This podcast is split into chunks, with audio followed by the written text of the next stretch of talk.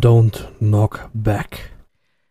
Der folgende Auszug stammt aus dem persönlichen Tagebuch von Walter Harris Jr., welches nach seinem Verschwinden am 7. Juni 1946 gefunden wurde. Diese Dokumentation dient nur als persönliches Zeugnis und befindet sich im Besitz von Walters Eltern sowie der lokalen LA Strafverfolgungsbehörde und des FBIs. 6.6.1946 An meine wundervolle Mutter. Die Wände in meinem Zimmer waren schon immer so kalt und still. Aber es waren trotzdem meine Wände. Und sie taten immer das, wofür sie geschaffen wurden. So war es zumindest einmal. Sie waren dafür da, mich zu beschützen und versprachen mir, dass niemals etwas durch ihre soliden Grenzen kam, solange ich jede Nacht mein Fenster zumachte und verriegelte. Dieser Nutzen war jedoch eine gegenseitige Abmachung, die ich mit den Wänden hatte. Nicht nur mit meinen, verstehst du? Mit allen Wänden, in jedem Zimmer, das ich je besucht hatte. Aber das war bevor, bevor das S kam. Mein Leben vor dem S war simpler. Das Leben war einfach. Das Leben war fair. Es war sicher. Jede Nacht kamen du und Vater, um mir einen gute Nachtkuss zu geben, um mich ins Bett zu bringen. Eure Aufgabe, mich zu beschützen und mich sicher vor jedem Schaden zu bewahren, war vorbei und nun waren es die Wände, die bis heute im Haus diese Pflicht des Beschützers einnahmen. Die Wände konnten nicht reden, sich bewegen oder irgendetwas anderes tun, als dazustehen. Für immer dafür bestimmt, solide und unzerbrechlich zu verbleiben und in Wirklichkeit war dies weitaus beruhigender als alles, was ihr je hättet erreichen können. Aber dann kam das S. Die Wände standen immer noch, aber sie waren nicht mehr dieselben. Inzwischen zittern sie. Sie weinen und fürchten das S, genauso wie ich. Sie fürchten es, weil sie, wie ich, wissen, dass nichts jemals das S stoppen kann. Alles begann vor vier Tagen an einem Sonntag. Dieser Sonntag war ruhig und warm, so wie der davor und der davor. Nach der Kirche machtest du einen Braten zu Abend nachdem du mit Vater einkaufen warst. Du hattest ein brandneues Sommerkleid und ein paar neue Schleifen für dein Haar erworben und Vater hatte eine nagelneue Mikrowelle gekauft, nachdem er eine Übertragung im Fernsehen darüber sah. Er konnte nicht glauben, dass so ein Ding existierte. Eine Maschine, die deine Suppe aufwärmen kann? Was gab es daran nicht zu mögen? Diese Art Dinge zu kaufen half es, die Gedanken von den Problemen in Europa sowie im eigenen Land zu vergessen. Es war jedoch, wie du damit umgingst, was vor unserer Vordertür blühte. Ich glaube, du fühltest, wie deine Wände ebenfalls bedroht wurden. Nach dem Abendessen gaben du und Vater mir einen gute Nachtkuss, so wie jede Nacht. Du löschtest das Licht und liest mich für meine Träume zurück. Ich erinnere mich, dass diese Nacht mein Raum kleiner und mehr gebündelter wirkte, als hätte jemand buchstäblich meine Wände in ein Spielzeughaus verformt. Ich erinnere mich, mich schlecht gefühlt zu haben. Dies zwang mich wach zu bleiben und die leere Decke über mir anzustarren. Genau dann hörte ich es zum ersten Mal. Hörte ich am anderen Ende meiner Wand. Ich konnte es nicht glauben. Es durfte nicht früher als zwei Uhr gewesen sein. Und da war meine Wand ein Zeichen des Lebens von sich gebend. Nein, nicht meine Wand, das Ding außerhalb meiner Wand. Das es. Ich sprang aus dem Bett und lauschte aufmerksam. Keine Bewegung oder Geräusch. Nur das sanfte Zirpen der einheimischen Grillen und das Bellen des Hundes der Jeffersons am Ende der Straße. Es war ruhig und friedlich, als hätte sich nichts verändert. Nur eine weitere Sonntagnacht. Ich kam zuerst zu dem Entschluss, mir das Klopfen eingebildet zu haben. Letztendlich war mein Zimmer im zweiten Stock und keine Bäume umgaben die Außenseiten meiner Schlafzimmerwände. Also, was oder wer konnte überhaupt an meinen Wänden klopfen? Und viel wichtiger, warum? Ich schüttelte es ab und lachte über den Gedanken eines fliegenden Aliens, welches mich besuchte, um dreimal meine Wände zu klopfen. Es war gerade, als ich meine eigene Vorsicht vernachlässigte und entschied, am anderen Ende meiner Wand zurückzuklopfen. Meine eigene Idiotie verspottend. Meine Faust klopfte sanft gegen die Wand, während ich anfing, über mich selbst zu lachen und geduldig zurück zu meinem Bett lief. Auf halbem Weg versteinerte ich bei der Antwort von drei weiteren Klopfern. Diese waren näher an mir und lauter und direkter als zuvor. Ich konnte mich nicht bewegen. Ich konnte nicht glauben, was da gerade passierte. Es dauerte einige Minuten, bis ich entschied, zurückzuklopfen. Minuten vergingen. Und was auch immer da draußen war, hörte mir zu, wie ich selbst an mir zweifelte und über mich kicherte. Ich war nicht allein.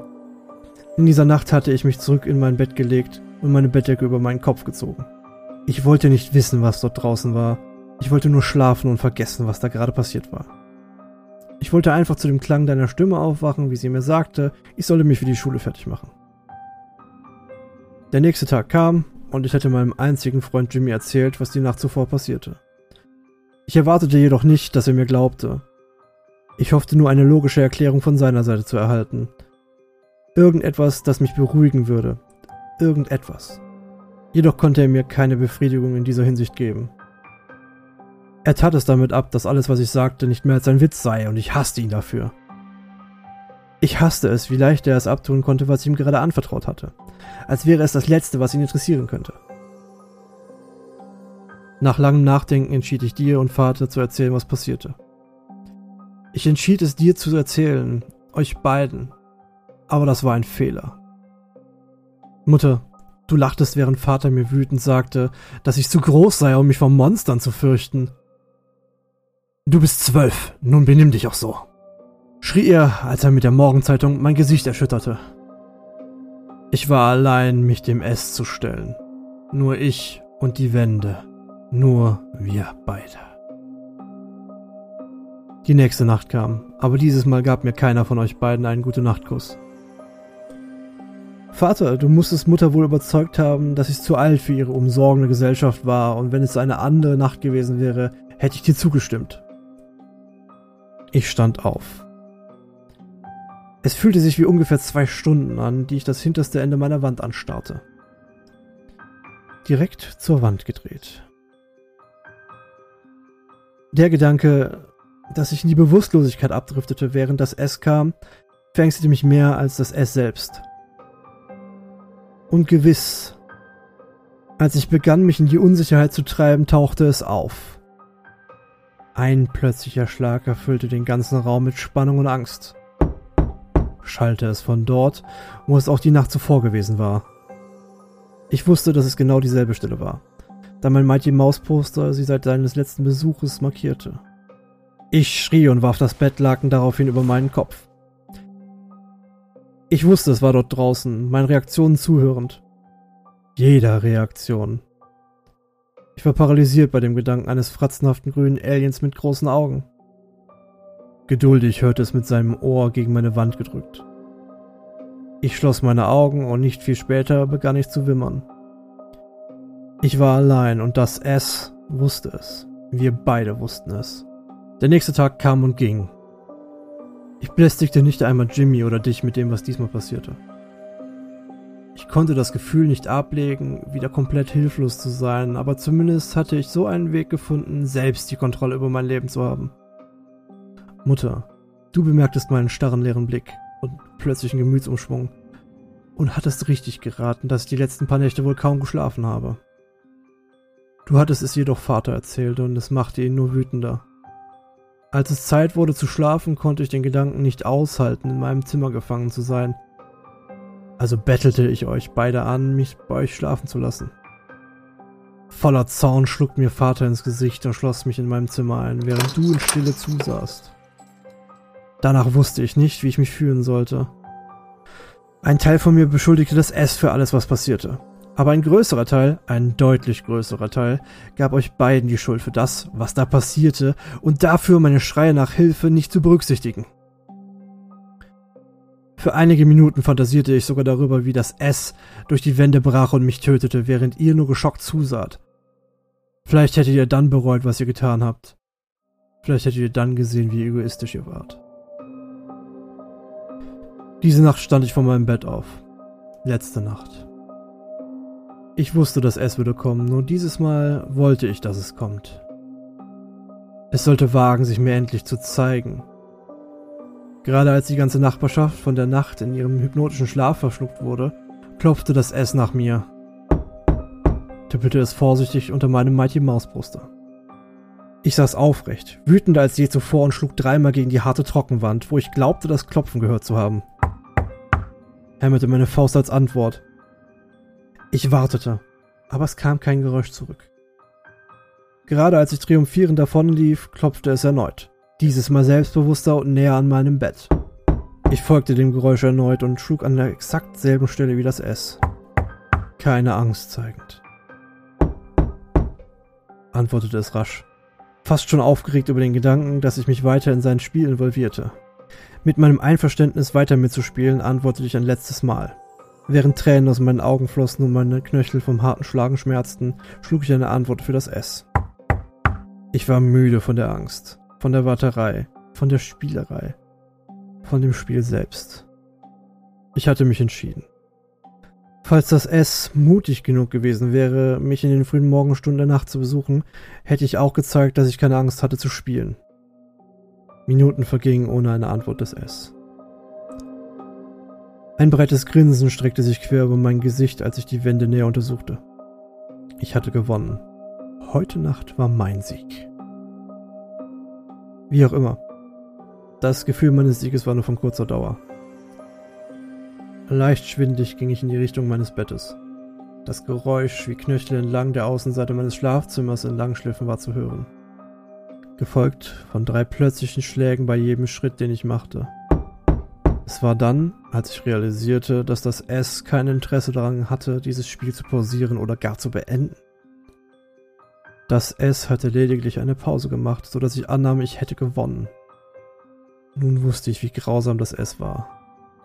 Das Klopfen war die Art, wie das S mir mitteilte, dass es da war. Aber das?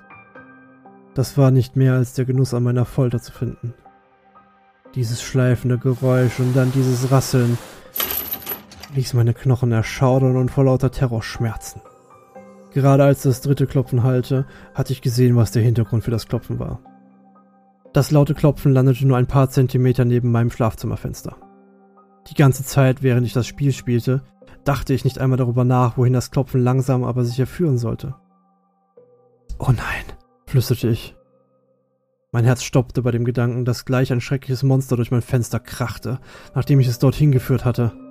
Schnell kletterte ich in mein Bett und wartete geduldig auf den Sonnenaufgang, ohne ein weiteres Geräusch zu hören. 7.6.1946 Ich bettelte euch beide ein letztes Mal aus Verzweiflung an und ich bezahlte dafür schwer. Mein Gesicht und mein Hinterkopf brennen wegen des Gürtels. Nun weiß ich, was getan werden muss. Heute Nacht ist die Nacht, wo ich das S treffen werde. Nun weiß ich, dass der Wahnsinn nicht stoppen wird, bis ich das letzte entscheidende Mal zurückklopfte. Das Spiel muss enden. Meine Augen fokussieren sich auf mein Fenster, während ich das hier schreibe. Ich denke über mein Leben nach, meine Zukunft, meine Eltern. Ich schreibe das hier für sie, für dich. Wenn das S kommt, wird es wieder klopfen und ich werde zurückklopfen. Ich bin mir sicher, es wird mich an meinem Fenster begrüßen, meinem Loch in der Wand. Ich möchte, dass du weißt, dass alles dein Fehler ist. Ich möchte wirklich, dass du das weißt. Das S rief nach mir. Das Klopfen kam so plötzlich und überraschend, wie es auch in der ersten Nacht kam. Ich bin jedoch nicht so verängstigt, wie ich es mir vorgestellt hatte. Vielleicht ist es so, weil ich nicht länger etwas zu verlieren habe. Oder weil ich nun endlich einen Blick von dem S erhaschen konnte. Ich hatte als Antwort für das S zurückgeklopft und es grüßte mich tatsächlich an meinem Schlafzimmerfenster. Wie dumm ich doch war, zu glauben, dass es ein grünes Alien wie auf den Filmplakaten sei. Es ist in Wirklichkeit ein Clown, Mutter. Ein Clown! Und er hat Ballons. Große rote Ballons. Er sagt mir, er ist hier, um mich weit weg von euch beiden zu bringen. Und dorthin, wo ihr mich nie wieder verletzen könnt. Ich vertraue ihm. Das ist das Lebewohl, Mutter. Du und Vater haben nun niemanden mehr, den ihr beschuldigen könnt, außer euch selbst. Hochachtungsvoll, Walt Jr.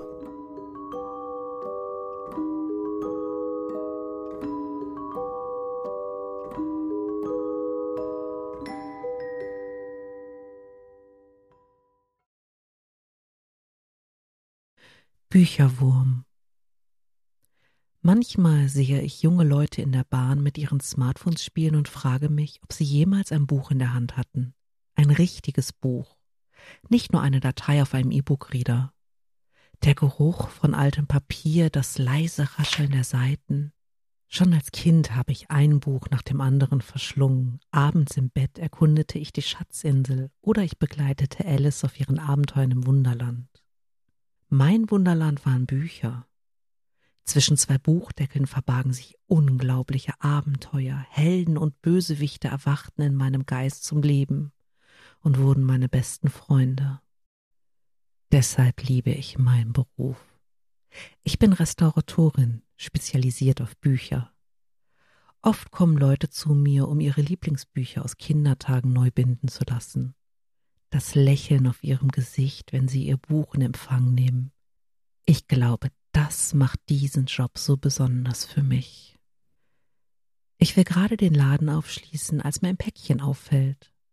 Es liegt direkt vor der Tür Vermutlich hat es nicht durch den Briefschlitz gepasst. Ich hebe es also auf, ärgere mich kurz über den Postboten und öffne dann die Tür. Wie jeden Tag beginne ich die Arbeit mit meiner morgendlichen Routine.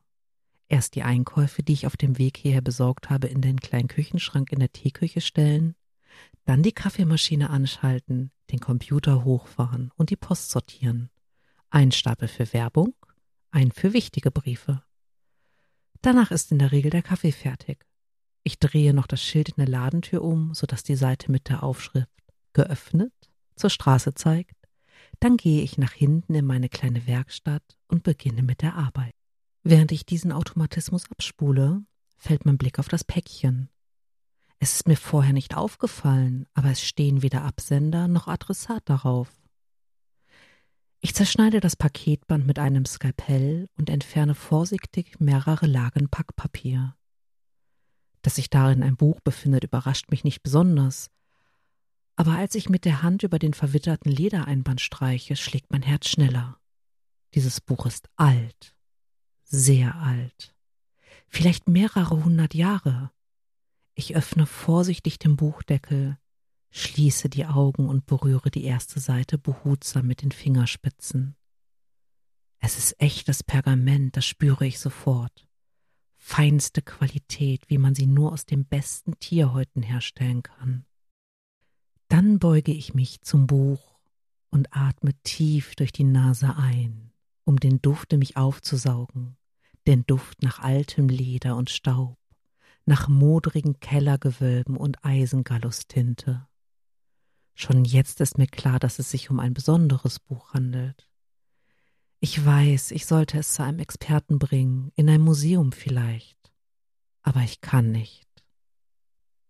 Ich beginne zu lesen. Es scheint eine Klosterchronik zu sein. Eine Jahreszahl ist in kunstvollen Lettern auf die erste Seite geschrieben.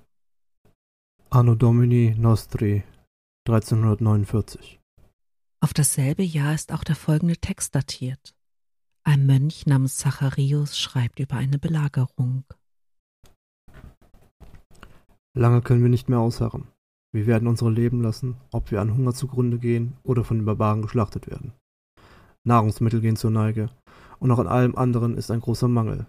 Ich habe eine Lösung gefunden, doch sie wird meinen Brüdern nicht gefallen. Wehe mir, wenn sie es herausfinden, es wird mein Ende sein. Doch mein Werk wird weiterleben. Ein Klingeln lässt mich aufschrecken. Ich blicke zur Tür. Eine Kundin kommt, um ihre Bestellung abzuholen. Ich grüße flüchtig, suche das Buch aus dem Regal und schiebe es wortlos über den Tresen. Als sie weg ist, setze ich mich sofort wieder vor die geheimnisvolle Chronik. Das nächste Kapitel ist deutlich später datiert.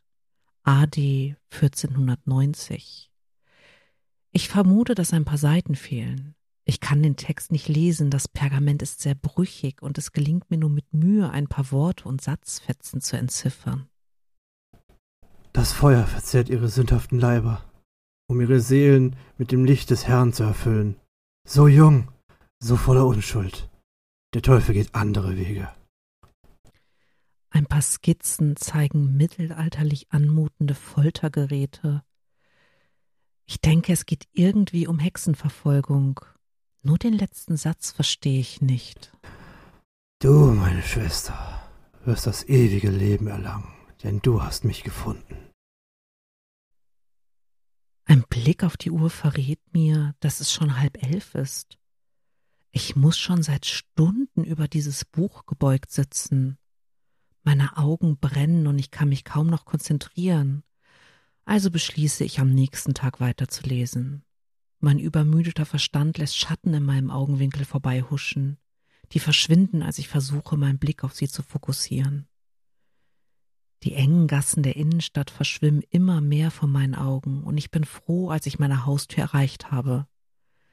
Ich falle sofort in mein Bett und schlafe, bis das Schrillen des Weckers mich weckt. Wieder mache ich mich auf den Weg in den Laden, arbeite meine Morgenroutine ab und setze mich dann sofort an meinen Arbeitstisch. Ich weiß nicht warum, aber ich will so schnell wie möglich weiterlesen. Wieder eine neue Jahreszahl. AD 1523. Ein Gedicht? Ich komm zu dir. Komm du mit mir. Aus uns wird wir. Und wir sind ewig. Ich denke eine Weile darüber nach. Es könnte vielleicht eine Art Rätsel sein. Ich überlege, aber mir fällt nicht viel dazu ein. Merkwürdig. Langsam beginne ich mich zu fragen, was der Sinn dieses Buches ist. Ich blättere weiter zur nächsten Seite. 1655. Nur ein paar Zeichen. Ich verstehe sie nicht. Tod heißt das Vergessen. Erinnerung heißt das ewige Leben. Hat irgendjemand unten auf die Ecke der Seite gekritzelt? Was soll das alles? Nichts in diesem Buch ergibt einen Sinn für mich. Es klingelt, ich schrecke hoch, niemand da. Ich stehe trotzdem auf und gehe nach vorne zum Tresen. Draußen ist es dunkel. Wie lange habe ich gelesen? Die Uhr zeigt elf Uhr. zwanzig. Ich kann noch nicht aufhören. Ich will noch weiterlesen. Eine Seite, wenigstens noch eine Seite. Die unleserlichen und verwitterten Passagen überspringe ich. 1718? Spanisch? Ich glaube, es ist Spanisch. Vielleicht auch Latein, ich weiß es nicht. Mein Kopf ist so leer. Doch er fühlt sich an, als würde er bersten. Ein pulsierender Schmerz breitet sich von meinen Schläfen über meinen gesamten Kopf aus. Ich kann nicht konnte nicht mehr lesen, kann die Augen nicht mehr aufhalten, den Kopf nicht mehr aufrecht halten. Ein Klingeln weckt mich. Aber es ist nicht mein Wecker, es ist die Glocke der Ladentür. Langsam stehe ich auf und schlürfe nach vorne in den Verkaufsraum. Das Buch, das der Mann abholen will, ist noch nicht fertig. Ich murmel, es sei noch in Arbeit, es habe unvorhergesehene Probleme gegeben. Er solle morgen wiederkommen dann sei es ganz bestimmt fertig. Ohne seine Reaktion abzuwarten, drehe ich mich um und gehe zurück in die Werkstatt. Das Buch erwartet mich. Anatomische Zeichnungen. War das die Seite, die ich aufgeschlagen hatte? Ich weiß es nicht mehr. Mit feinen Federstrichen ist das Bild eines Mannes gezeichnet. Auf seinem Rücken sind einige Stellen schraffiert und mit Beschriftungen versehen. Doch ich kann die Schrift nicht lesen. Ich blättere weiter und weiter. 1812. Du verstehst es nicht. Du kannst es nicht verstehen. Noch bist du blind. Bald wirst du sehen. 1849. Hab keine Angst. Es ist ein Geschenk. 1901. Die Zeit war so kostbar, so knapp. Doch jetzt nicht mehr. Ich schlafe nicht. Ich werde nie mehr schlafen. Und weiter 1934. Wer ist König? Wer Volk? Wer der Narr? Erkennst du die Zeichen? Wir sehen sie. Wir sehen alles, wissen alles. Lachend werden wir auf euren Gräbern tanzen, wenn ihr zu Staub zerfallen seid. Das meiste ist unlesbar. Was ich lesen kann, ergibt keinen Sinn. Oder liegt es an mir? Ich bin so müde. Warum kann ich nicht aufhören? 1981. Sei ein Teil von uns. Als ich den Satz lese, höre ich ihn in meinem Kopf. Erst ganz leise, lauter, immer lauter. Zahllose, grotesk verzerrte Stimmen rufen nach mir. Wieder diese Schmerzen. Unerträglich hämmert ihr Geschrei von innen gegen meinen Schädel. Dann endlich Stille, nur ein leises Flüstern. Doch mein Werk wird weiterleben. Das Klingeln der Ladentür lässt mich zusammenzucken. Auszug aus dem Polizeibericht. 31.10.2023 Die Beamten fanden eine unbekleidete Frauenleiche auf dem Boden liegend vor. Ein großes Stück Haut vom Rücken fehlte. Eine Befragung der Nachbarn, Anhang A, hat bisher zu keinem Ergebnis geführt. 1.11.2023 Cutis und Subcutis wurden vom Rücken entfernt, beginnend etwa auf Höhe des ersten Brustwirbels bis hinunter zum Kreuzbein. Die Verletzung wurde prämortal zugefügt, etwa ein bis zwei Stunden vor Eintritt des Todes. Andere Verletzungen wurden nicht festgestellt. Als Todesursache wird ein Kreislaufzusammenbruch infolge des Blutverlustes angenommen. 12.11.2023 Die Ermittlungen wurden ohne Ergebnisse eingestellt